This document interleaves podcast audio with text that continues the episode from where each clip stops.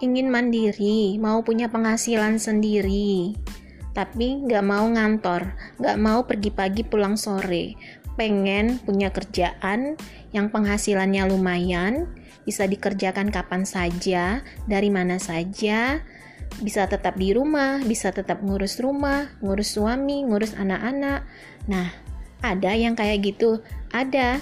Nah, mulai sekarang Neni akan share pengalaman Neni sendiri bagaimana uh, Neni memulai usaha Neni Sijab Sari dari awal. Neni akan memberikan motivasi-motivasi, tips-tips berjualan online. Demikian ya, stay tune.